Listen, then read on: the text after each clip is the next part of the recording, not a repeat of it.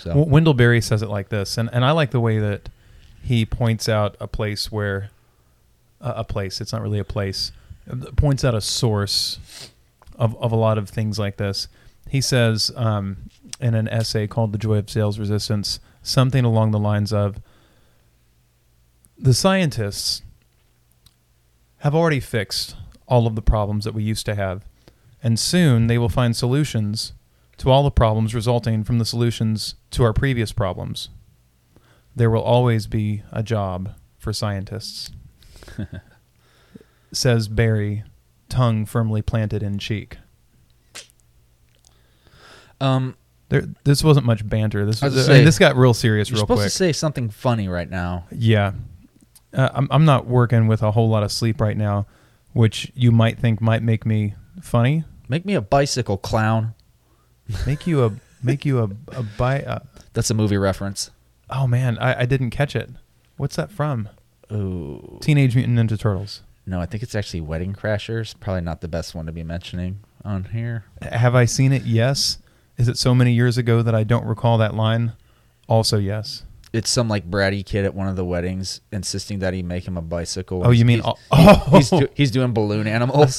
he's like, make me a bicycle clown. okay? Now, now that you say that, I, I do remember. Yeah. I th- and I think that you correctly identified the movie. Mm. Christopher Walken's in that flick. I'm good at that. Yeah, he's great. Have you ever seen the best or Saturday Night Live with Christopher Walken? Yes, I have. It's hilarious. I mean, I'm not a philistine. All right, I think that was it. In three, two, one.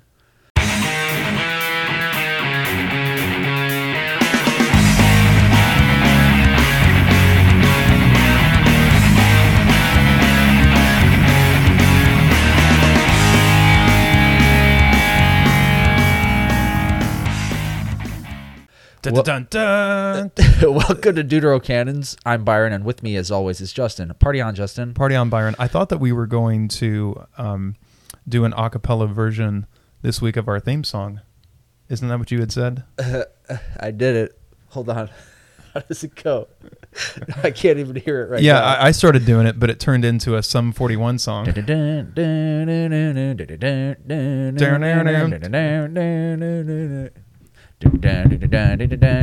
Look, you're, you're lighting us up over there. Oh, shoot. Sorry.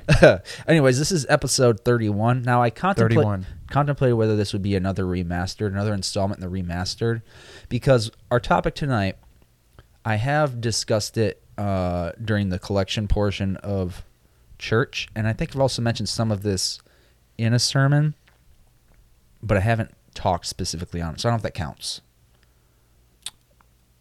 Well, I mean, it was recorded, but it wasn't really part of the Deuterocanon's milieu.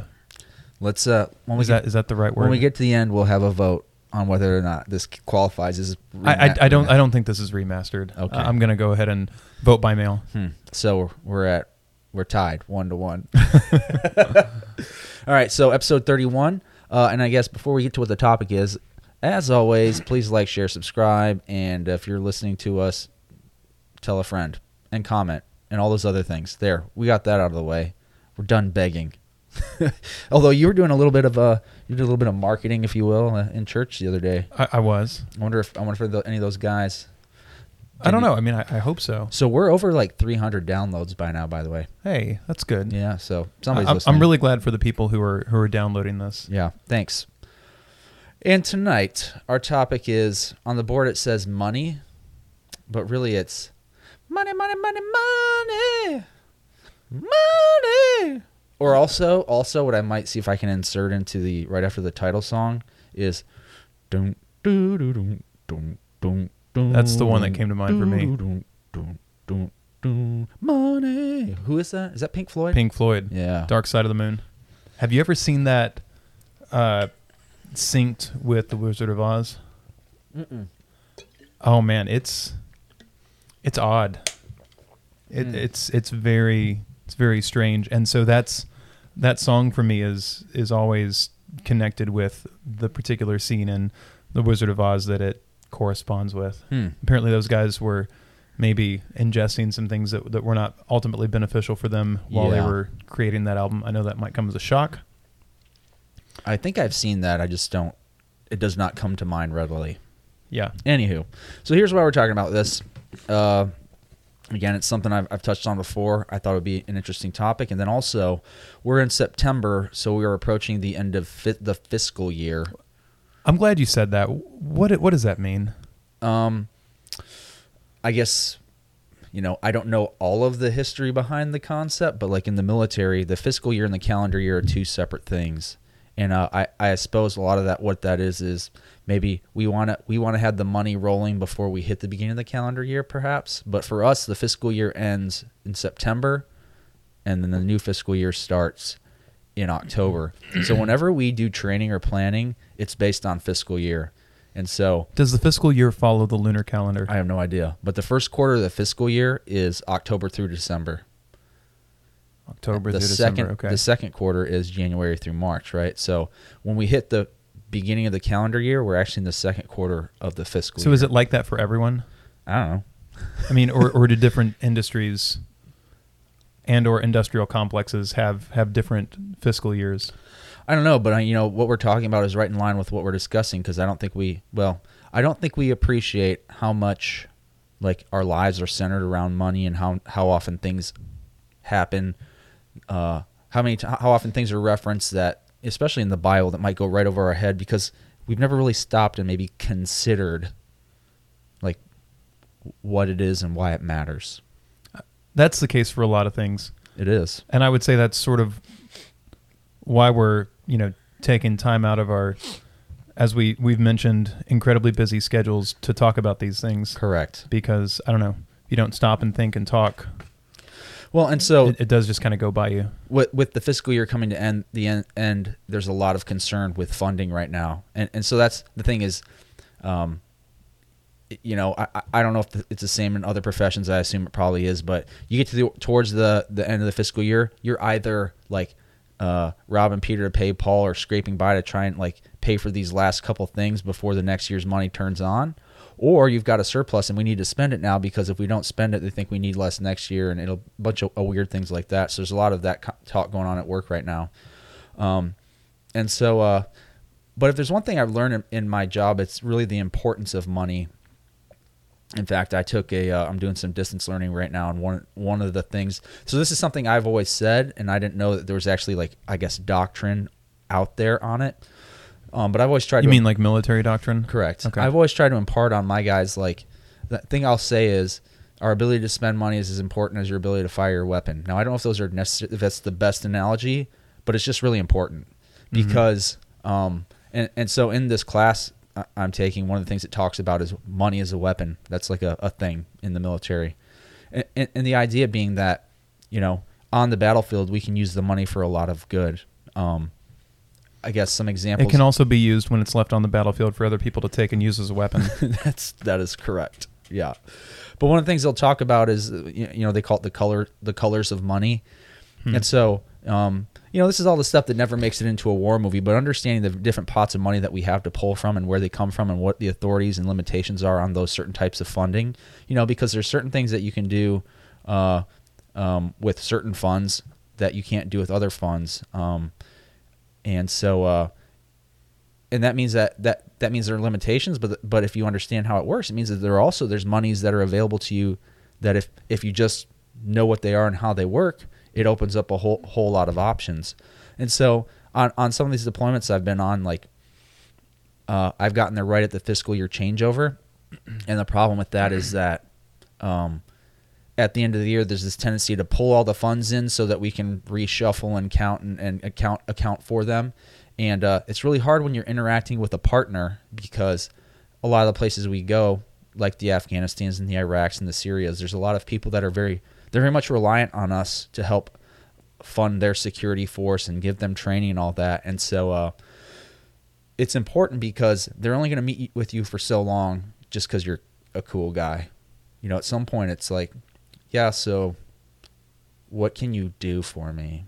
You know, because I have guys that need training and that takes money, and I have guys that need, you know, food and weapons and and you know, materials for building checkpoints and for building, you know, what name you name it, and that that takes uh takes money, and so you know there there is the the downside of that where we can create a dependency but also if if you're not meeting their needs they can't really do the things that we're trying to get them to do on behalf of our government and behalf on on on the behalf of of theirs let's say. And so certainly it's capable of great evil maybe to your point but it's also capable of a lot of good.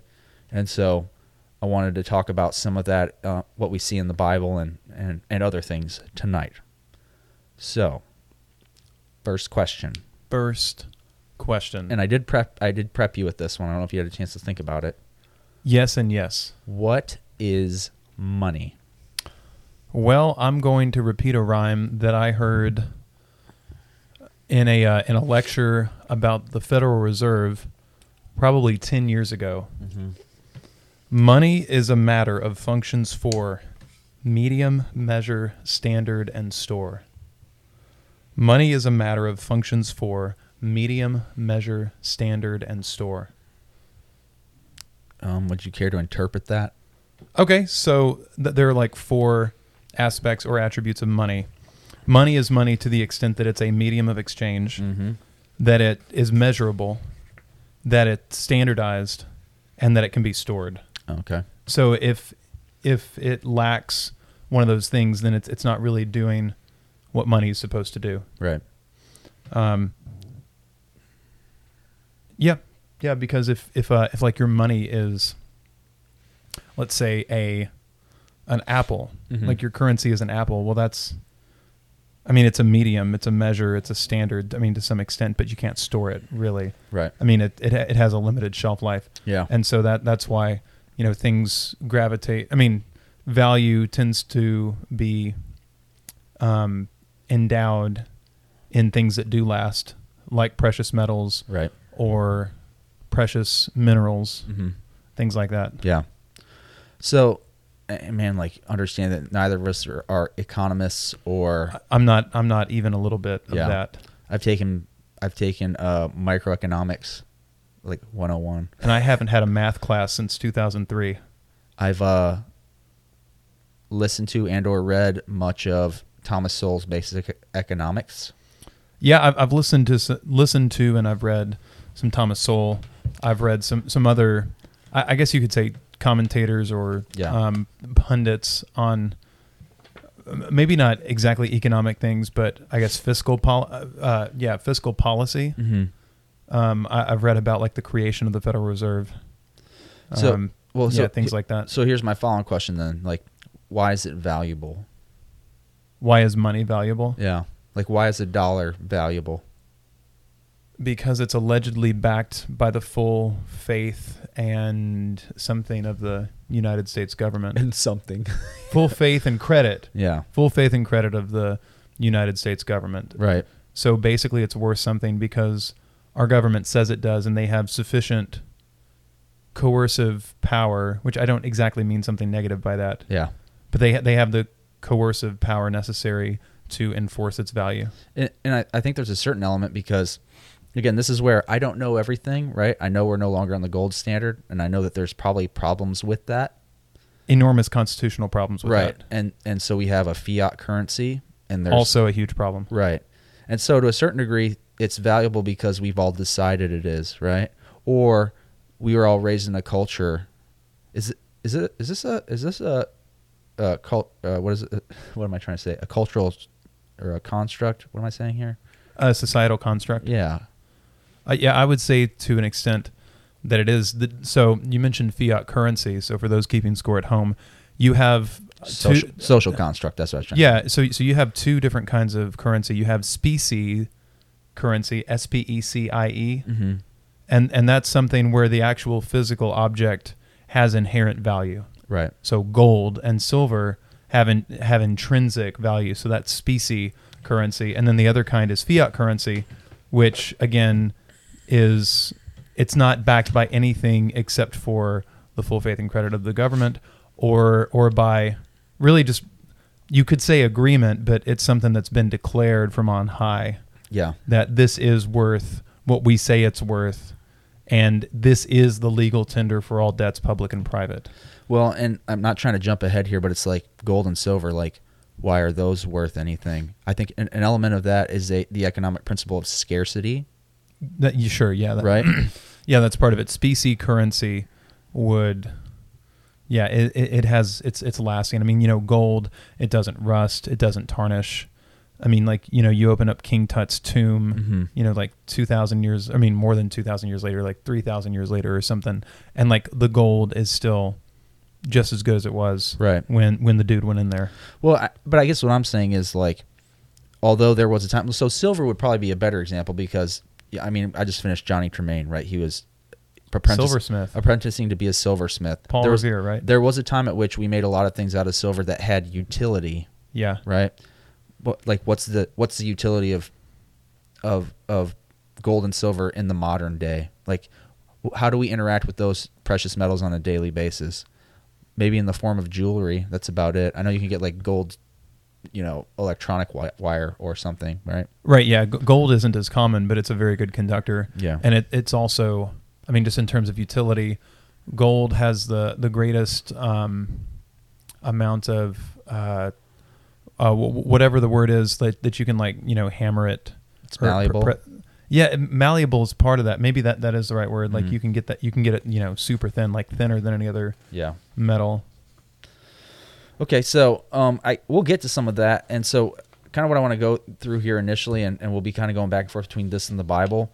Um, I- had started listening to um, Adam Smith's The Wealth of Nations, and in Book One, Chapter Five, he talks about the origin and use of money, and so uh, not only is this kind of fun to read because it's in super old English, but also, uh, man, like I would wager that the average person has not thought this much about why why we exchange the things we exchange in exchange for other Yeah. things. so adam smith would that be like 1720s or something Um, yeah, I believe so. okay I don't have a date on here, but I'm pretty sure yeah, it was the 1700s because he was part of that whole, you know, Adam Smith and Hobbes and Montesquieu and all like those are all some of the great thinkers of that time, right? yeah All right, so what I want to do here is I'm going to read you the first paragraph, and, and we'll talk about what we can talk about, and then I'll, I'll read some and, and um, summarize a lot of this other stuff. Because what I really want to get to is this idea of, of metals. So, paragraph one, it says, when the division of labor, labor, which division of labor is a whole nother ec- economic principle that we all probably understand, right? I mean, it's like if we were, um, if we were putting out uh, Christmas cards, right? And we set up an assembly line, and you were the envelope stuffer, and I was the Mhm. envelope licker, and you know Jessica was the address label putter on her. yeah That's division of labor, and the whole idea is that we can produce way more with us, us each having a specialized task than one of us could do could doing all of the tasks. right, Uh, yeah and it works for some things Right. a lot of things says when the division of labor has been once thoroughly established, it is but a very small part of the man's wants which the produce produce of his own labor can supply. So basically, the idea there is that once the division of labor has been established, uh, we're very much reliant on each other because um, if if you're responsible prov- for providing for all of your needs, it would it would uh, consume all of your time. I think a good example of this is you ever heard the experiment somebody tried to do where they tried to make a bologna sam or a ham sandwich by producing everything theirself themselves, like like growing wheat, milling Yeah. flour, yeah. right, raising a pig, raising a cow, milking said cow, right, like it yeah it, it just it was just an experiment. I, I don't remember the outcome, but it took far more time, money, and resources than it would through the use of division of labor and purchasing. Right. I guess division of labor works in situations where quantity, to some extent, is more important than quality. Well, I would wager to say that that's in most of our existence, though. Yeah, yeah, it is. It's it's just that as soon as you start talking about that and like the whole quality versus quantity um, dichotomy, th- then then you have to start talking about. I mean, and, and it is related to the idea of money. Then you're talking about value, like what is actually more valuable. I guess in in in, broader ways, maybe in the in the long term. But anyway, back back to Adam Smith. Right. Um, so he supplies the far greater part of them by exchanging that surplus part of the produce of his own labor, which is over and above his own consumption, for such parts of the produce of other men's labor as he has occasioned for it. Every man thus lives by exchanging, or becomes in some measure a merchant, and the society itself grows to be what it proper what is a properly a commercial society. So again, at the end of the day, with the surplus of his, his own labor, he's able to purchase the, the fruits of other people's labor, Mm-hmm. right? Yeah. And so then it becomes a matter of, so what is he exchanging with that other person in order to get uh, those fruits? Let's say. Right. So you you have um and you have economies that are uh, based upon bartering, Right. where where you actually have the, the, thing that you actually produced, and you're trading some some measure of it Mhm. to someone else for some measure of what they have produced, and so that's why in that definition of money, it's it's a uh, it's a medium. It's a medium of exchange. right. And So you go ahead. so this is what the next paragraph is about. I, I, we can just because you're you're you're on the right track. So like, but what what becomes the the issue with that, right? So let's say like in here it talks about you know the butcher ver- versus the baker and the brewer, right? So so how does this become an issue if I have a surplus of meat and or live animals for that matter? Because Mhm. in the bartering in a bartering system at one point like that was the currency, right? What what becomes the issue? Well, because what if you have what if the thing that you produce is not what the other person needs? Correct. In fact, it says here. Um, so you, you so the medium of, of exchange needs to be something of universal utility. correct. So um, yeah, so it kind of says here. Uh, it talks about um, when the division of labor first began to take place. This power of exchanging must frequently have been very much clogged and embarrassed in its operation. One man, we shall suppose, has more of a certain commodity than he himself has occasion for, while the other has less. The former, consequently, would be glad to dispose of, and the latter to purchase, a part of his superfluity. But if this latter should chance to have nothing that the former stands in need of, no exchange can be made of. And so, like, in fact, when I was reading uh, Basic Economics, Thomas Thomas Sowell, he talks about like, you know, let's say you make chairs and I have I I own an apple orchard. How do we determine how many app chairs or how many apples a chair is worth? Right. Like, we could probably determine that value.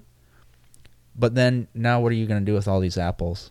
Right. you know and and it kind of goes to your point before when we talk about metals and like what's the shelf life of an apple Exactly. right less than a chair Preferably. right and so at the end of the day what it comes down to is um well i'm going to jump ahead but i, guess I, I can just say it right if we have this third item that's of equal value to both of us that does have uh, that that that lasts right uh, has a extended shelf life then um, I mean that's that's kind of where we're going with this. So in here it's interesting though it talks about a bunch of the different things that have been kind of a currency over time. It talks about livestock. It talks about um, let's see here. Um, salt was a common instrument of commerce and exchanges in A- Abyssinia. Species of shells in some parts of the coast of India, dried cod at Newfoundland, tobacco in Virginia, sugar in some of the West India colonies, hides or dressed leather in some other countries. And there is at this day a village in Scotland where it is not uncommon, I am told, for a workman to carry nails instead of money to the baker's shop or the alehouse. And so it's just interesting to think about all these things that at one point, So that's that's where that expression comes from. which one? I got hammered. What? If you take the nails to the pub Mm-hmm. to get the stuff that you need at the pub, you get hammered. What is the basis for your etymological etymological claim? Well, I mean, it's just sort of obvious, right? I guess. If you got a pocket full of nails and the and the the brewmaster has a hammer, Mm-hmm. I mean, you get what he's got, Yeah. which is a hammer Right. for your nails, Mm-hmm. and you're, and you're hammered. Uh, that was like a dad joke. It's not a dad It's joke. terrible. It's, three thousand that bad. comedians out of work, and you're making jokes.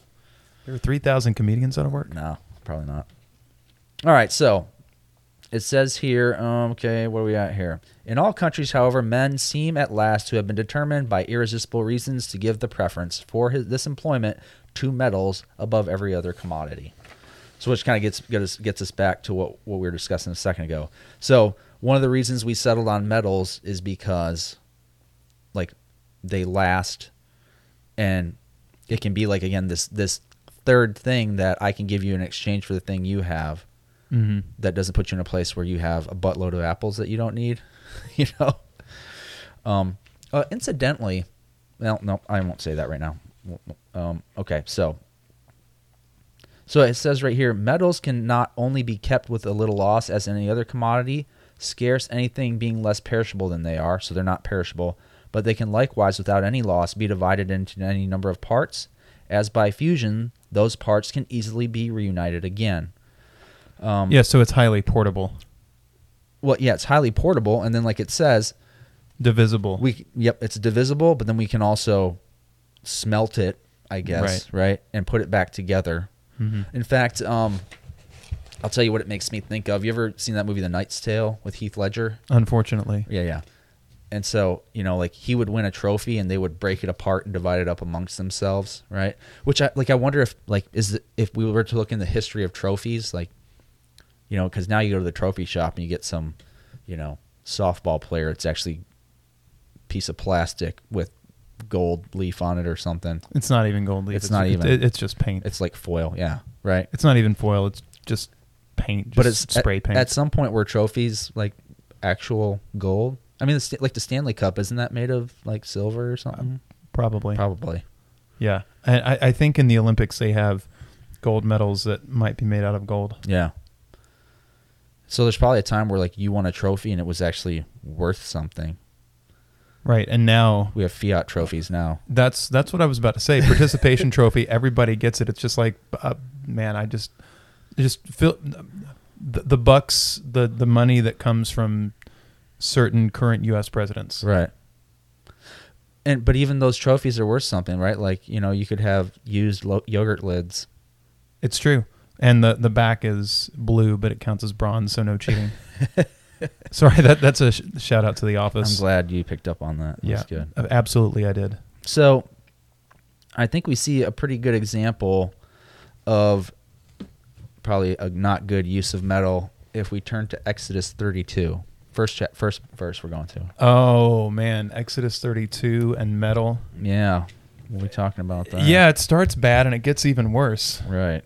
And then it well, you know, things happened. Exodus 32, 1 through 4. Exodus 32.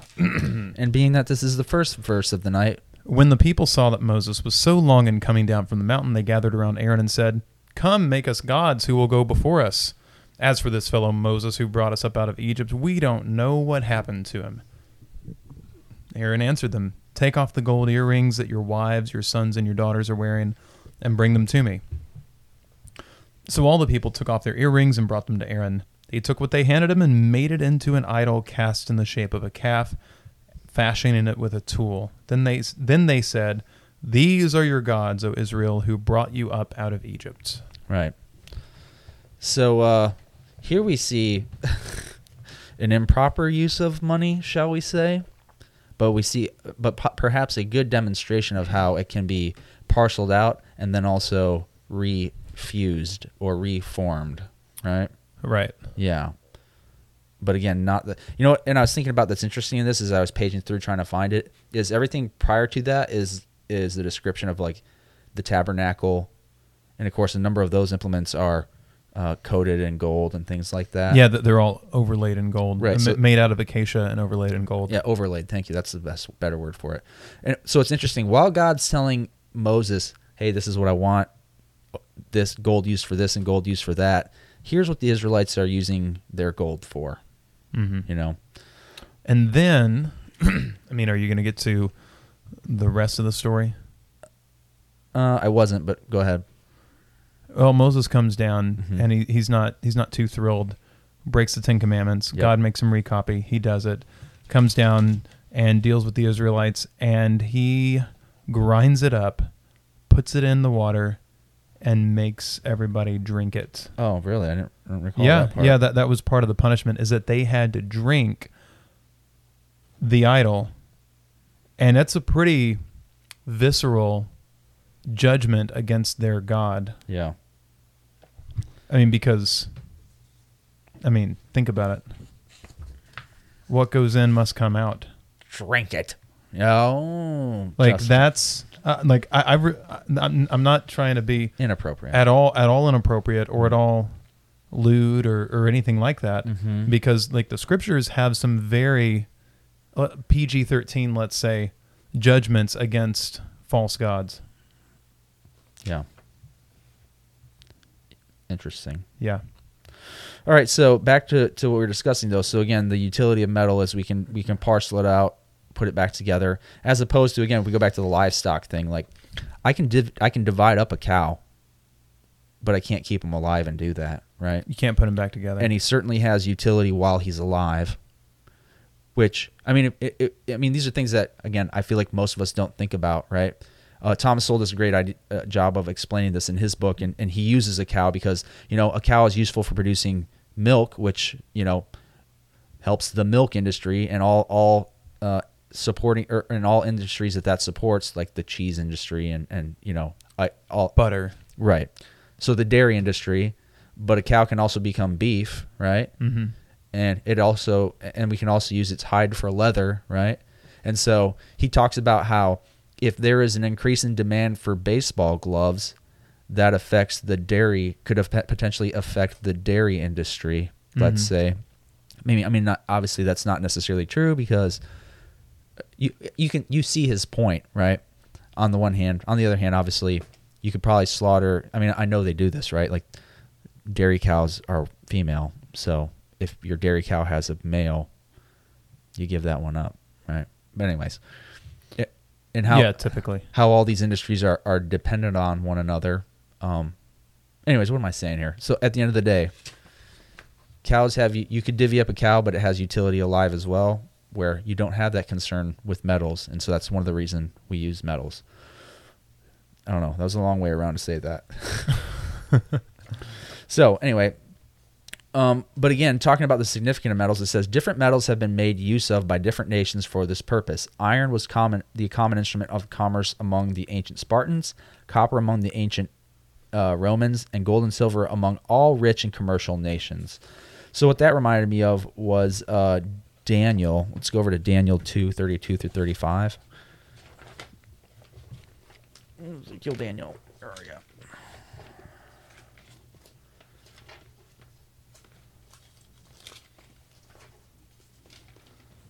Come on, Ezekiel. How long are you? Very. All right. Daniel Made 2, 32 through 35, where it says, I will read. Um, So while you're getting there, this is a description of Nebuchadnezzar's dream. right? The image made out of various sorts of metals. The head of the statue was made of pure gold, its chest and arms of silver, its belly of thighs and thighs of bronze, its leg of iron, its feet partly of iron and partly of baked clay. While you were watching, a rock was cut out, but not by human hands. It struck the statue on its feet of iron and clay and smashed them. Then the iron, the clay, and the bronze, the silver, and the gold were all broken into pieces and became like chaff on a threshing floor in the summer. The wind swept them away without leaving a trace, but the rock that struck the huge statue became a huge mountain and filled the whole earth. I suppose we ought to talk about the interpretation, right? Um, Yeah, that's just later in the chapter. man, where was that? Uh, let's see. I should have. I mean, it's it's it's very soon after that. yeah. Uh, let's see. Well, it starts in verse 36. This was the dream, and, and now we will interpret it to the king. You, O king, are the king of kings. The God of heaven has given you dominion and power and might and glory. In your hands he has placed mankind and the beasts of the field and the birds of the air. Wherever they live, he has made you ruler over them all. You are that head of gold. Mm. After you, another kingdom will rise, inferior to yours. Next, a third kingdom, one of bronze, will rule the whole earth. Finally, there will be a fourth kingdom, strong as iron. For iron breaks and smashes everything, and as iron breaks things to pieces, so it will crush and break all the others. Just as you saw that the feet and toes were partly of baked clay and partly of iron, so this will be a divided kingdom, yet it will have some of the strength of iron in it, even as you saw iron mixed with clay. As the toes were partly iron and partly clay, so this kingdom will be partly strong and partly brittle. And just as you saw the iron mixed with baked clay, so the people will be a mixture and will not remain united, any more than iron mixes with clay. Um, and then it goes on to say that that that rock that was cut out but not with human hands is going to strike that statue at the feet, and the whole thing is going to come tumbling down and, and turn to dust, and then the rock will grow and fill the whole earth, and that's a kingdom that will be uh, set up by by God Himself. Right, and so when we we uh, like I have this picture in my Bible, it's of that statue and, and the empires that that represents. So the gold being gold head being Babylonia, the chest being the Medo Persians, the uh, bronze being the um, the Greeks, uh, the iron being Rome, right? Mm-hmm. And so I guess my point is like And then there's another one after that. right. Also, there's another one after that. My point being though is like I mean think about we know like the Iron's age Iron Age, the Bronze Age. We have have this this picture here and just I guess I just wanted to kind of uh I don't know, pay homage to the significance of metal to our history. I guess. okay. Yeah? Well, I mean, without metal, we're just whacking each other with sticks. Right. Well, and and we're exchanging cows and stuff with each other. Um, and so with that being said, um, moving on to this next thing. So so again, we know so the exchange of metals is not incredibly straightforward. I mean, maybe it is now, although again, there's a lot of nuance to that because as we said, I mean, you know, you pull a quarter out of your pocket and like what is it actually worth, you know? Like I mean, there was there's no intrinsic value in a quarter. right. I mean, even like At least not the the the modern ones. even an, a penny, like if I'm not mistaken, uh, the modern penny is not pure copper, No. right? Um, and so uh, like if it were, it would be worth more than a penny. Right. But there was a time when when when those metals were cha- exchanged, like uh, it talks about in here. Um, uh, metals seem originally to have been made use of for this purpose in rude bars without any stamp or coinage. So you were literally trading hunks of metal, or maybe items of metal that uh, gold or silver that had been formed into things. And, and at the end of the day, uh, there was an element of the like like the purity of that that piece, but then also its weight Mhm. and so the use of scales like i I mean i was thinking about this and i don't i don't know this to be true right but i'm sure you've been pulled over before. It's been a long time, but yes. And So- you know, I, right. knock on wood. so i've heard before like you can contest um like a speeding ticket like if if because like those radar guns it's my understanding they're supposed to be registered with the department of weights and measures Oh yeah, or something like that. Yeah, like so there's a department of weights and measures. I, I assume that's still a thing. Yeah. Every state has one, right. Um and you can see their stickers on like gas station pumps, right and also on scales at stores. And so, uh, I mean, those are great examples that, again, we probably don't typically think of, right?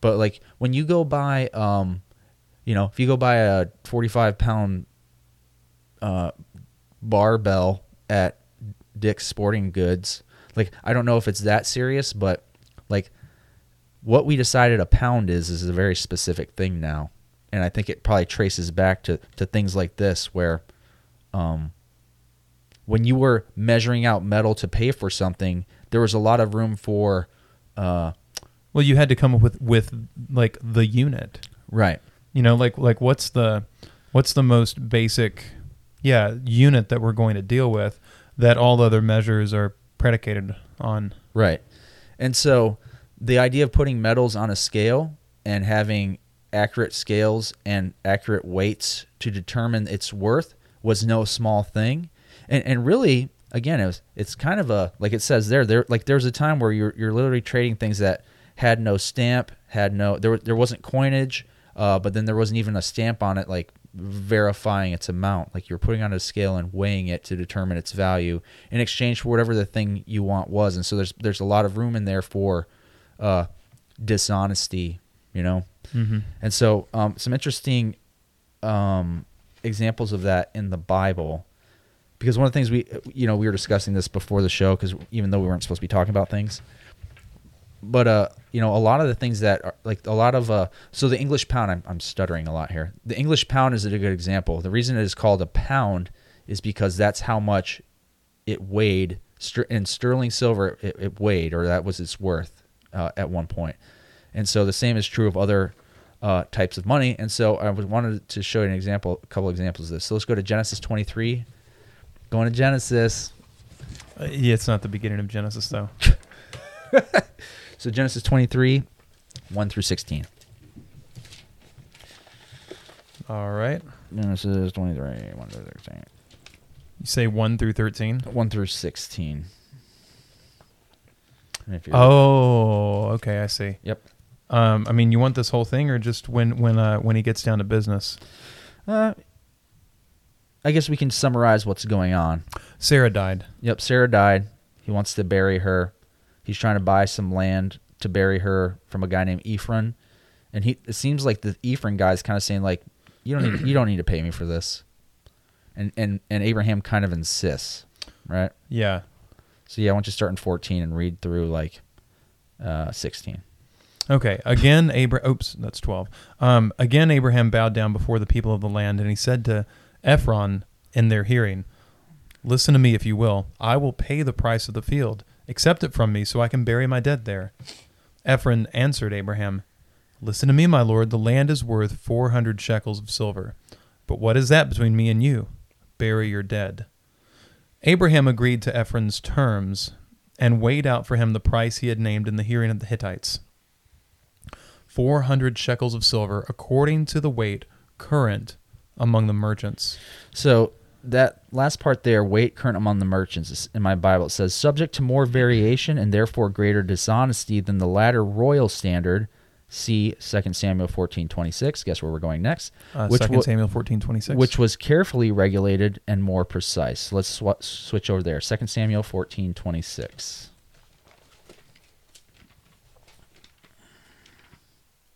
This is definitely one of those choose your own adventures I'm always talking about. yeah. it's kind of neat. Okay, 2 Samuel fourteen twenty six. I will read this one. So it's talking about Absalom. It says, Whenever he cut the hair of his head, he used to cut his hair once a year because it became too heavy for him. He would weigh it, and its weight was 200 shekels by the royal standard. So I got a note there. Uh, Me too. 26. Oh, do you? I do. What is it? Five pounds. Five pounds? Uh, that's what it says here. Um, okay, so mine says the royal standard. The royal shekel was perhaps heavier than the sanctuary shekel. See Exodus thirty thirteen. Yep, five pounds or two point three kilograms. Who needs kilograms? You know what? you know who was the first to the moon? Us? Yeah, and we did it with feet and inches, not meters. Yeah, I agree with that. yeah. Anyways, Exodus thirty thirteen. Exodus thirty. Okay, got it. Go ahead and read it. Each one who crosses over to those already counted is to give half a shekel according to the sanctuary shekel, which weighs 20 gerahs. This half shekel is an offering to the Lord. Okay, so another note: shekel, a unit of weight, not a coin. Oh man, see note on Genesis twenty sixteen. I didn't write that one down.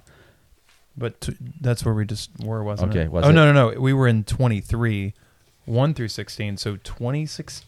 No, no, no. We were there. We did read that. Sorry. Yep. So, uh, a, a unit of weight, not a coin. Oh no, no hey, we, we we did we were in twenty three sixteen. Your note says twenty sixteen, which Yeah. I flipped over there, and it does mention a shekel. It says to Sarah, he said, "I am giving your brother a thousand shekels of silver. Hmm. This is to cover the offense against you before all who are with you. You are completely vindicated." That's Abraham, and Abimelech, and uh, let's see, a thousand shekels of silver Okay. was about twenty five pounds. It says. So a unit of weight, not a coin. So according to the sanctuary shekel, in keeping with the standard weights used at the tabernacle, they may have differed slightly from those used in the marketplace. Right. So there we see three different variations of the, the worth of a shekel. Um, I, I found an What, article. what does what does shekel mean? Um, I don't know what it means, but a shekel is a half ounce. Is what Okay. this note I have said, but we're just saying that that was 50 she- what was the last one we said five pounds anyways i found an article that said a shekel is worth a half ounce and a talent is 3000 shekels A talent is 3,000 shekels. right So that would be 1,500 ounces, sure which would be divided by 16 would tell you the pounds. hmm So a lot. right Yeah, I got I got to the extent of my in my head math ability right there. so i mean there's a lot of this where it's like i think this is like interesting stuff to know and i don't know if, if there is utility my sense is there probably is and if nothing else we've discussed before proverbs 11 the lord detests dishonest scales but accurate, Accurate weights, weights find favor delight. with him right yeah Yep. and so what like what does that mean or, or why is why I, what is it the thing you said before to understand an analogy you have to understand the literal or something like that Oh yeah, literal meaning has to come first.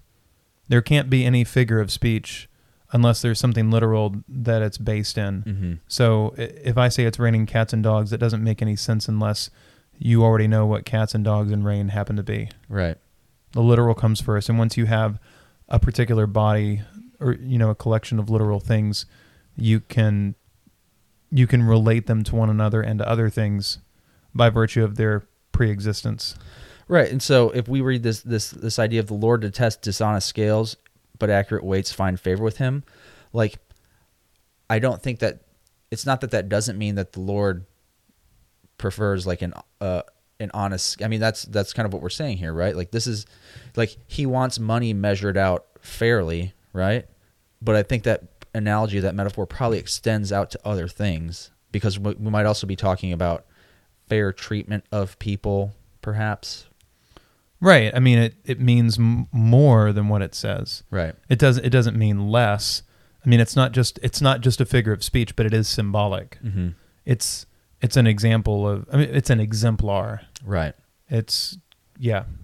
But if we don't understand the great pains with which or through which people had to go just to exchange the money of the time with each other, Mm-hmm. then then some of that's probably lost on us, Oh yeah. right? Yeah.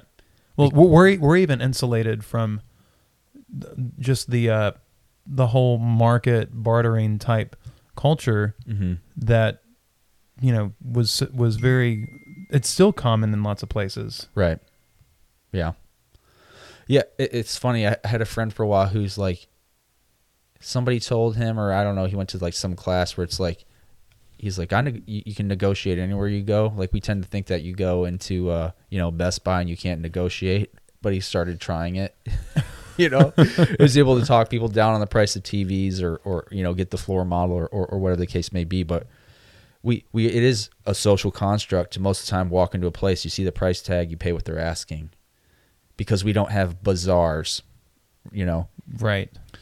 Um, I mean that that really is what what I prefer. Like I I don't want to I don't want to haggle at all. You know, like I just want you to say exactly what you think it's worth, and I will tell you if I think that's a good idea or not. Yeah, and it's and it's uncomfortable. I mean, you know, man, this is a rabbit trail. But even you, you think about like uh, us buying this house and and how ridiculous it really is that it's that we negotiate price with the seller Right. because at the end of the day, the bank determines the value because they're the one paying for it. It's true. You know, It's and true. and a lot of that is it's why people use realtors because they don't really want to deal with those other people. They want somebody to do it on their behalf. Mm-hmm. And there's definitely utility in sitting down with other grown-ups and maybe just working these things out for yourself. But then also there's some like difficult people out there and I just assume pay somebody else to deal with them. Mm-hmm. Um, anyway, that's neither here nor there. Uh, so I get again all that to say, uh, we got about I, I at the clock on about 13 minutes left, so we can kind of talk about these other things that I want to talk about. Okay. But I I think like, do we maybe appreciate money a little bit more? Because at the end of the day, I, I- you know, I was saying this before. Um, when Jesus is talking about rendering unto Caesar, and he's looking at that coin, like the fact that that coin exists is is significant because there was a time where, again, in order to exchange the currency of the time with somebody, we had to have scales and weights and uh, an understanding of what the value of that unit of measure is. And at some point, uh, I guess governments came into being and did, and, and and and did that work for us and and started distributing the money of the land in in the uh, what's the word I'm looking for here? Standardization. Right, but in in uh, good grief. Anyways, this, they did it in, the form. Sorry, in the form of a coin, and so what was stamped on those coins told you what the value of that that you know uh, currency was. hmm Right. Well, that that's helpful in a sense, and it's convenient in a sense, but and this is probably going. This would go down another rabbit trail, but when when you when you set convenience and standardization kind of at the top of the value hierarchy, Mm-hmm. there are certainly things that are sacrificed. And in the process of that standardization, which again would have a good deal of market utility, Yeah. what they introduced into society was a graven image. Yeah. And I think that that's kind of undergirding that that account with Jesus because you know the Pharisees are like, well, you know, Jesus, teacher, are are we supposed to pay our taxes? Mm-hmm. He said, "Show me show me the coin." Mm-hmm. It's like who whose image on whose image is on it? Yeah. Well, Caesar's. Give to Caesar what what Caesar's. Yeah. So the reason so and that that's that's fascinating too that Jesus is saying that all that money belongs to Caesar Mm-hmm. by virtue of of it having his image on it. It's like, well, if your image is on it, it must belong to you. Mm-hmm. So all the money belongs to Caesar, which that really is true because think about the level to which Rome would have overseen the uh I mean in anything that had to do with uh commerce in in the empire Mhm. by means of their standardized currency. Yeah. Th- th- There there was there was a loss of liberty in the process of trying to gain utility. Yeah. And so Jesus is pointing us beyond, you know, what could be this amazing convenience that revolutionizes the economy, Yeah. pointing us away from that because it really is a false god to that which bears God's image Mm-hmm. and not to worship ourselves or think that we're yeah, not to worship ourselves because we have God's image, but well, if we if we bear God's image, then well, we belong to Him, and so that there there should be some level of, of separation between the the people of God and let's say the the, the economies of Caesar. Mm-hmm. Um, and I, yeah, I had another thought. Connect. Oh, oh yeah. So gra- graven images. So the Jews also had coins, Mm-hmm. and because it wasn't Caesar who who came up with like that standardization and putting his image on it, but but when the Jews did it, they weren't allowed to put the faces of their rulers on the coins Oh yeah. because it was a graven image. Mm. And so the the coins in Judea that came from there had the Judean reed Hmm. on it Yeah. and which is which is really interesting because um, like Herod Herod coined Yeah. coined that that Judean currency with with the reed, and so when you look at the story of um, and it might have been that story right there, in fact I, I'd have to go back and look, but when when he turned to the crowd and said, you know who who did you who did you go uh, go out to see, and he was you know talking about John the Baptist like Yeah. when John the Baptist was among you, who did you go out to see? Did you go out to see a reed swaying in the wind? mm-hmm. That was an allusion to the coin Hmm. because that that was that was um a, a re- that was an allusion not simply to the coin but to the figure that was represented by that reed on the coin, which would be Herod, Yeah. because he follows it up with, um, who who did so? No, you, you didn't go out to see a, a reed swaying in the wind, uh, or yeah, who who did you go out to see? Uh, somebody dressed in fine clothes? No, those dressed in fine clothes are in are in palaces. Yeah. So you you, you kind of get the hint that with the reed thing, he was talking about Herod because that that was on the other side of his uh of what he was saying. Yeah. So he was he was he was drawing that distinction between the the the the, the powers of the earth and the the the things that they create, the utilities that they create to cause their their economies to flourish. He was Mhm. drawing a distinction between that and God's kingdom, Yeah. which can use the. It's kind of like Paul's Roman citizenship. hmm You know, Paul used his citizenship in Rome for the benefit of the kingdom. Yeah. So it wasn't that there was this total separation, but you again you have you have to have this this value structure, this value hierarchy, and you've got to you know put first things first. Yeah. Seek first His kingdom and His righteousness, Right. and the extent to which you happen to participate in the other kingdoms has to be subordinated. So I mean, so can we say like in that exchange, um, because again, the existence of coinage is no small thing. I- guess was my point. Like yeah, we went from you're wrought, right. You're right. wrought iron bars to coins, and, and man, like maybe one of the more productive uses of government is like determining currency and having the U.S. mint. And like we, you've talked before about, um, uh, people you know who are are trained to to spot counterfeit Oh, in the Secret bills. Service. Right, because and so I mean like the measurements of of of our money is so precise and, and things like that where I guess uh, what am I saying here? So what what I'm saying is is Jesus kind of saying like well, you know, let's not fixate on this thing that's just a tool. Like don't make that the center of your world Mm-hmm. because I, I mean I personally uh, I'm I'm thankful that we have money. I'm glad that when when Jessica says I need to go get groceries, we have this thing we can use to purchase them, right? Um, Mm-hmm. I guess what I'm saying is this, right? So true or false? Money is the root of all evil, False, because that's not what the Bible says. right? What does the Bible say? Money is the root of all kinds of evil. No, it says the love of money. I'm sorry. Yes, yes, yes. You're right. The love of money is the root of all kinds of evil, which I don't take that to mean like every individual type of evil. It's it's just yes, the the, the love of money is the roots of lots of kinds of evil. well, and so, But you're right. I I, I stand reproofed. Um, it's a throwback for last week. Uh, First Timothy six ten is where that comes from, and I think I read somewhere this is one of the oft misquoted verses in the Bible. One of the most. Right, and so uh, where is that six ten? Did you read last or did I? I did. For the love of money is a root, a root of all kinds of evil. Some people eager for money have wandered from the faith and pierced themselves with many griefs.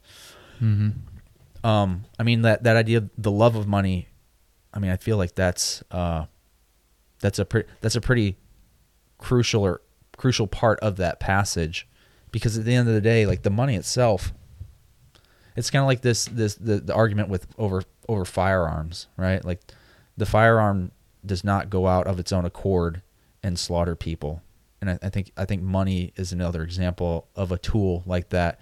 Like certainly it can be people's vice, but ultimately it's the people that are are uh, the people and their their love of it that's that's creating that evil, not the money itself, because it's also incredibly useful, which is kind of what I opened with.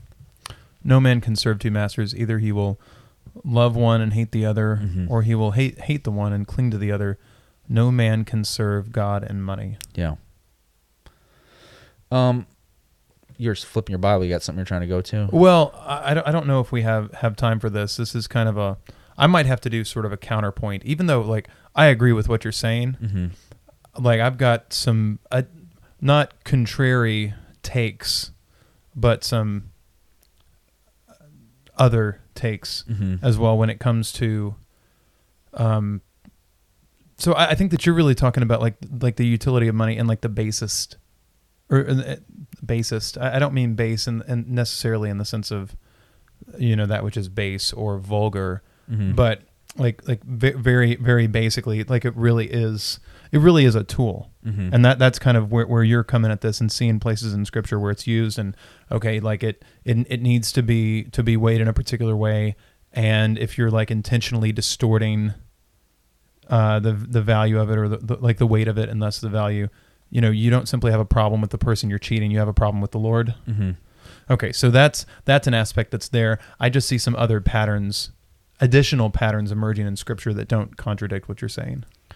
Well, my next thing we're going to talk about is Judas and 30 pieces of silver, Oh, yeah. right? Yeah. Because again, That that, that would be a love of money manifesting itself in evil, I would say. Mm. So Matthew 26, 14 through 16.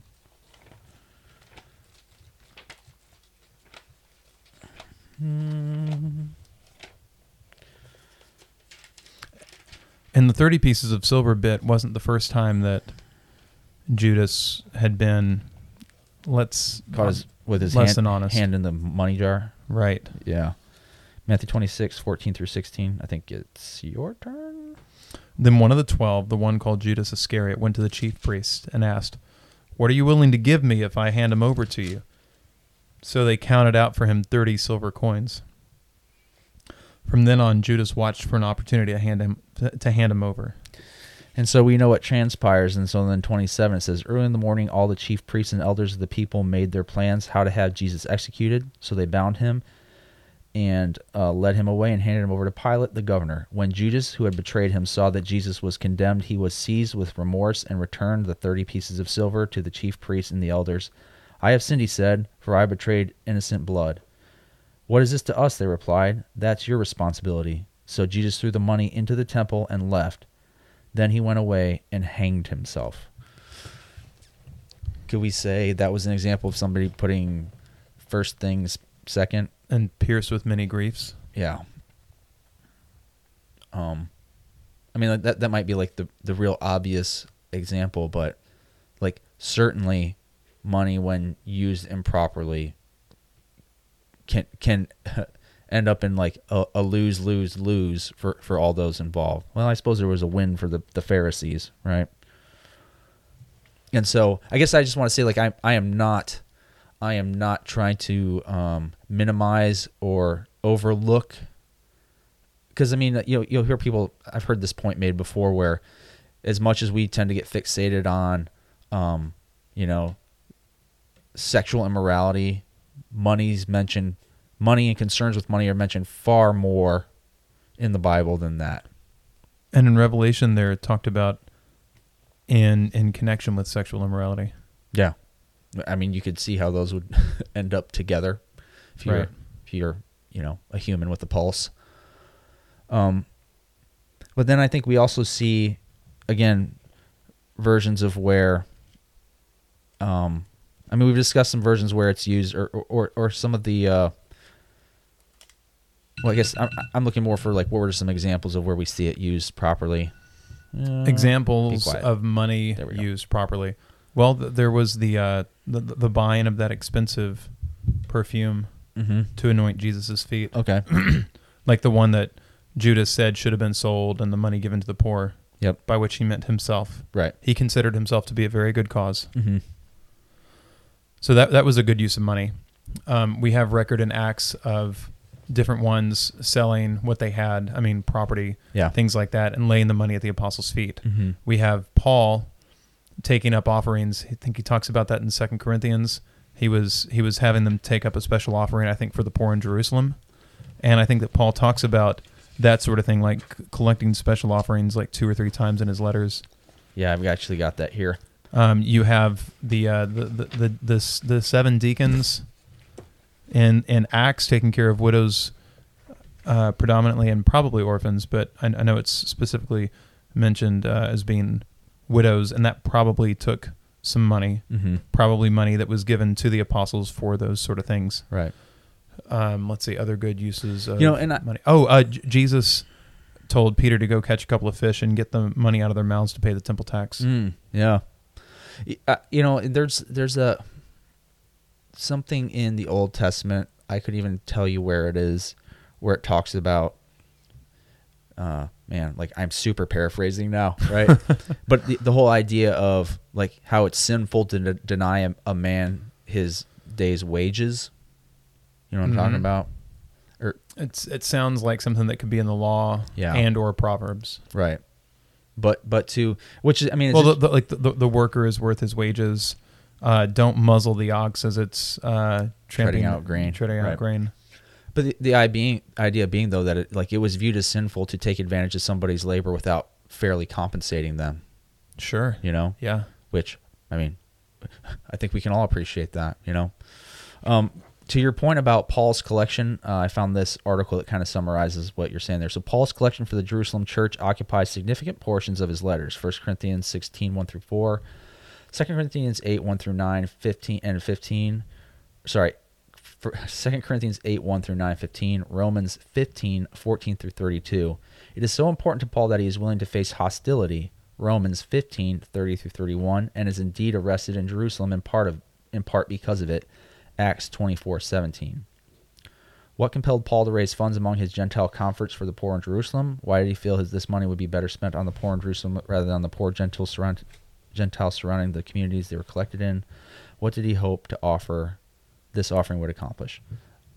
That's just, I guess, questions that are answered further down in this article. Point being, though, like yeah, to your as you said, uh, that was that was something that Paul was going around doing is taking up collections to take back to, to care for the poor in Jerusalem, and so, um, I don't know, like he he writes about it, but I think we we we see how it's like a um. Well, well, I guess there, there could be accusations that he's using it improperly. That's probably what it's referring to in Romans. But at the same time, like this is just like one of the routine goings on uh, it, in in the first century church, as you know, uh, it is in. I mean, most congregations, I guess, probably across the world. You know, Yeah. probably separate and apart from the Lord's Supper. You know, it's it's really interesting where we get wording for things Yeah, sometimes. it is. That's definitely a Church of Christism. Uh, yeah, to, to to my knowledge, because okay, this is this is not knocking other denominations or groups of Christians, since it's probably a decently ecumenical crowd that's downloading this. Mm-hmm. But uh, we actually take communion every week, Yes. unlike others. it, Like- does, it doesn't sound like at all like you're talking. I know, like th- those other groups are more more than glad to take up the money every week, but not dish out the communion. Oh man, shots fired. Uh, yeah, I mean, I, like I, I say that with all love. It's just like I, I I don't think the Church of Christ is better than everybody. Like we've got our issues, we've got things that I don't agree with. We've also preserved some things that are that I think are really good, Mm-hmm. but I definitely don't think we're, think we're better than other people. So I'm glad you got that out there.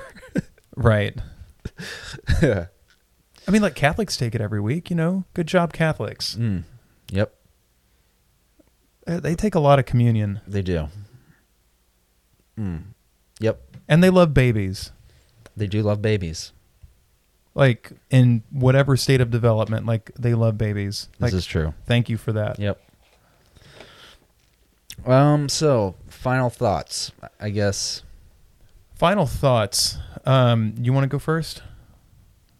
Yeah. I guess it probably to like tie a bow on whatever it is I was trying to say here. At the end of the day, right? Well, this is this is an ongoing conversation. That that's the reality. It is. Well, but I mean, like, money is this thing that exists that, again, we all make use of each day. and, uh, you know, I, I don't know, I guess, man, I'm not like trying to come to the defense of money, but, al- but also understand, like, um, it certainly has utility, is capable a lot of good, capable a lot of evil. And, and we need to appreciate where it actually comes from. And, and it's not, it's no small thing. It's no simple thing. There's certainly a lot of nuance certainly there's people who understand it better than I do. Um, and so, you know, we need to be, be aware of the pitfalls of it, but also be uh, be aware of the good that can be done with it, as you know, as we were seeing even in the first century church. I guess is what I'm saying. And I guess my final thought would be a quick preview of next week Oh yeah. because I already know what the title is. Okay. Mystery Babylon. All right. Does it have to do with money? It does. Okay. It has more to do with money than you have any idea about right now. Okay. At least that's what I'm going to try to prove Okay. Cool. Or suggest. Suggest at least. Are these your contrarian views then? No, it's not contrarian. It's it's ancillary. Mm. Okay. You know, it's like echelons of fire. Nice. Like like you you you uh I think you were dealing with like like the small arms And next week, uh, I'm I'm gonna be. We're actually gonna back up and and fire some mortars. You're gonna wheel Maybe call in an airstrike. wheeling the howitzer. Yeah, and if an if an A10 shows up, like I'm just gonna lose my mind. It'll be awesome. Okay. All right. Anything else? That's it. Oh man, I think we've kept Next week, Mystery Babylon. Mystery Babylon. Tell your friends. You may proceed. Okay. Lord, thank you for uh, another chance to talk about your word and and how it just intertwines with life more than intertwines with life. Like your your word is is full of truth and uh, and that's something that we we appreciate and we want to understand better. So thank you. Um, I pray that you would help us to to think about you and put you first in in all things. And I pray Jesus will come back soon. In His name, Amen. Amen.